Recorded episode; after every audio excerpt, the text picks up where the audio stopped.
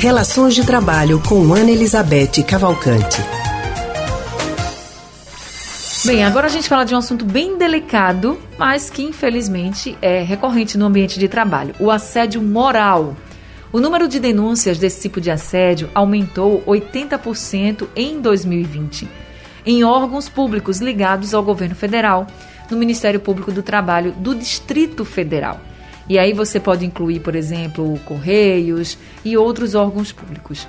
Foram 54 denúncias no ano passado de assédio moral, contra 30 em 2019. E essa situação, gente, que foi constatada no Distrito Federal, não deve ser diferente em outras empresas pelo país. Sobre esse assunto que a gente vai conversar agora com a psicóloga e psicanalista do Centro de Pesquisa em Psicanálise e Linguagem, CPPL, Ana Elizabeth Cavalcante. Ana, boa tarde para você, seja bem-vinda.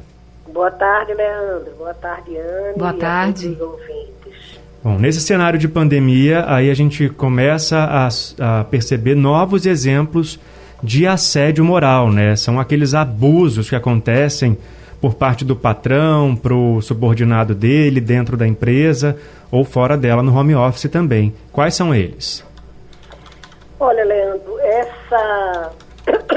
essa notícia foi veiculada por uma matéria na Folha de São Paulo.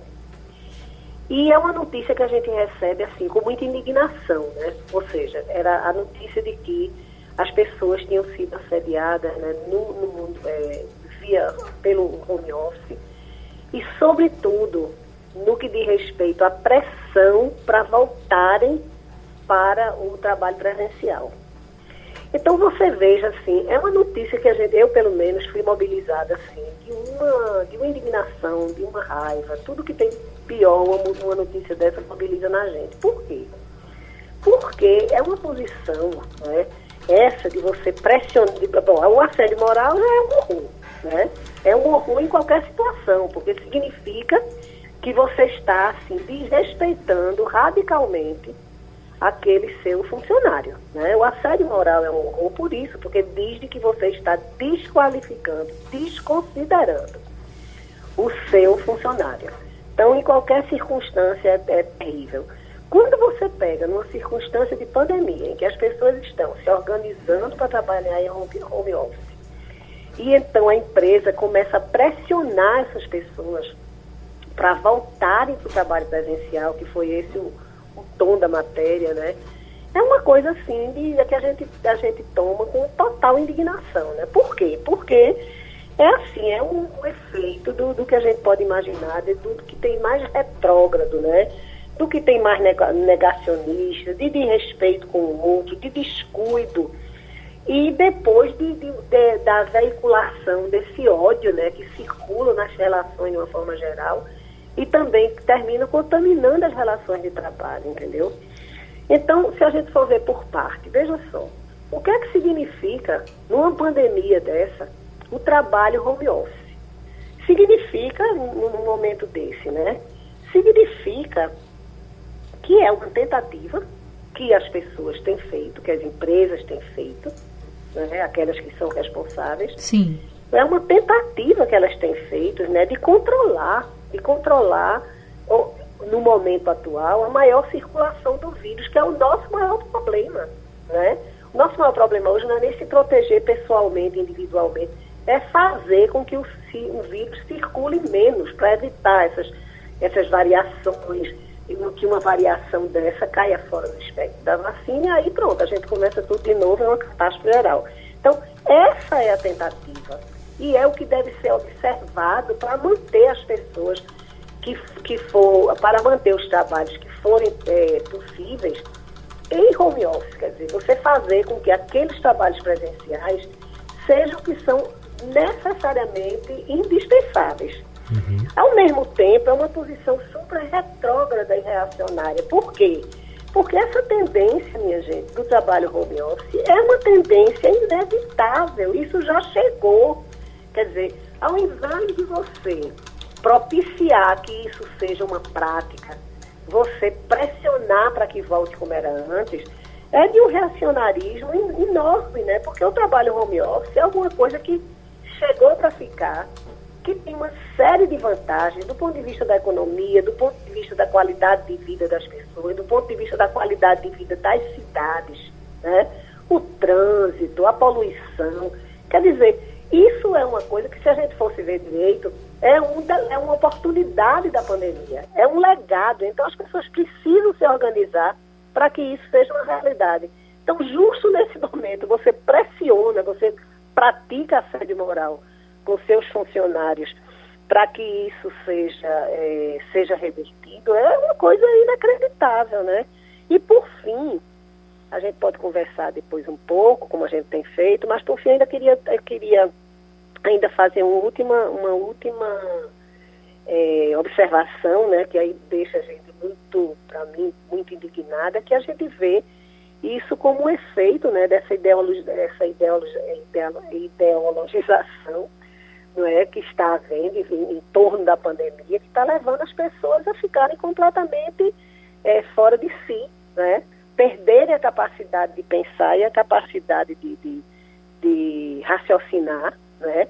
E pior de tudo, que a gente vê que isso é uma coisa produzida pelo governo central. Então, isso é muito grave, é muito revoltante, né? Ô, Ana, sim. Desculpa atrapalhar. Isso foi realmente constatado em órgãos do governo federal, mas se for numa empresa, por exemplo, que não é uma empresa pública, que aí, vamos pensar em aqui alguns exemplos, a pessoa está trabalhando em home office e não tem, por exemplo, como bater ponto, às vezes a empresa não tem um sistema que a pessoa possa ali constatar, né, que está, comecei agora, terminei tal hora, dando aquela carga horária certinha.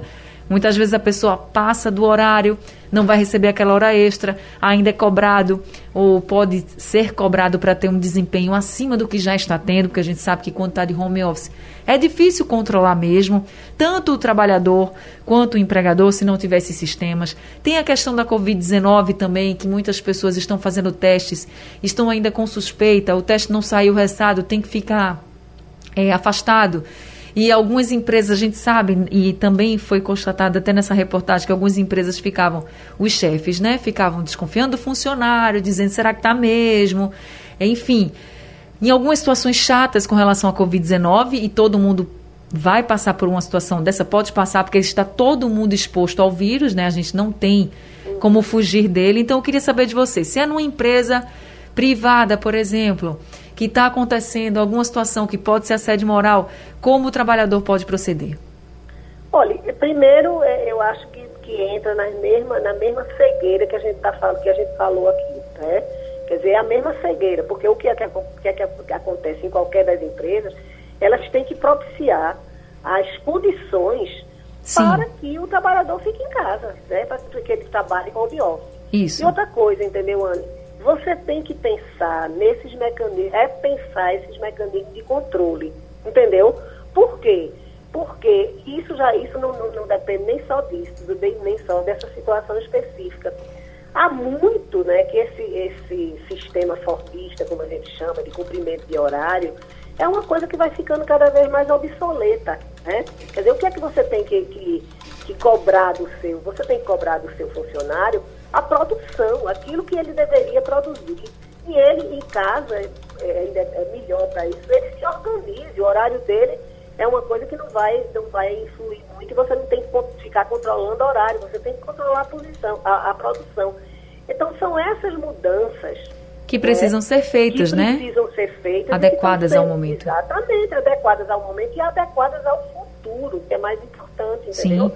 Ao invés de você ficar se apegando a modelos que não funcionam mais, pelo contrário, você aproveitar o momento para pensar essa realidade nova, ao invés de ficar assediando moralmente seus funcionários. É verdade. É um completo, bem, esse seria realmente o mundo ideal, né? Que a gente tivesse realmente empresas que pensassem, que todas fossem assim, que pensassem realmente em se adequar, mas se caso você que está nos ouvindo está passando por uma situação dessa, você pode fazer a denúncia para o Tribunal Regional do Trabalho. O telefone é o 3225-3200, 3225-3200. Assédio moral é que a gente não pode aceitar, né? Ninguém pode ser e ninguém deve ser vítima de assédio moral. É. Muito obrigada, viu, Ana, por essa entrevista. Tá bom. Obrigada a vocês e até a próxima. Até a próxima. Até a próxima. A gente acabou de conversar com Ana Elizabeth Cavalcante, que é psicóloga e psicanalista do Centro de Pesquisa em Psicanálise e Linguagem, CPPL.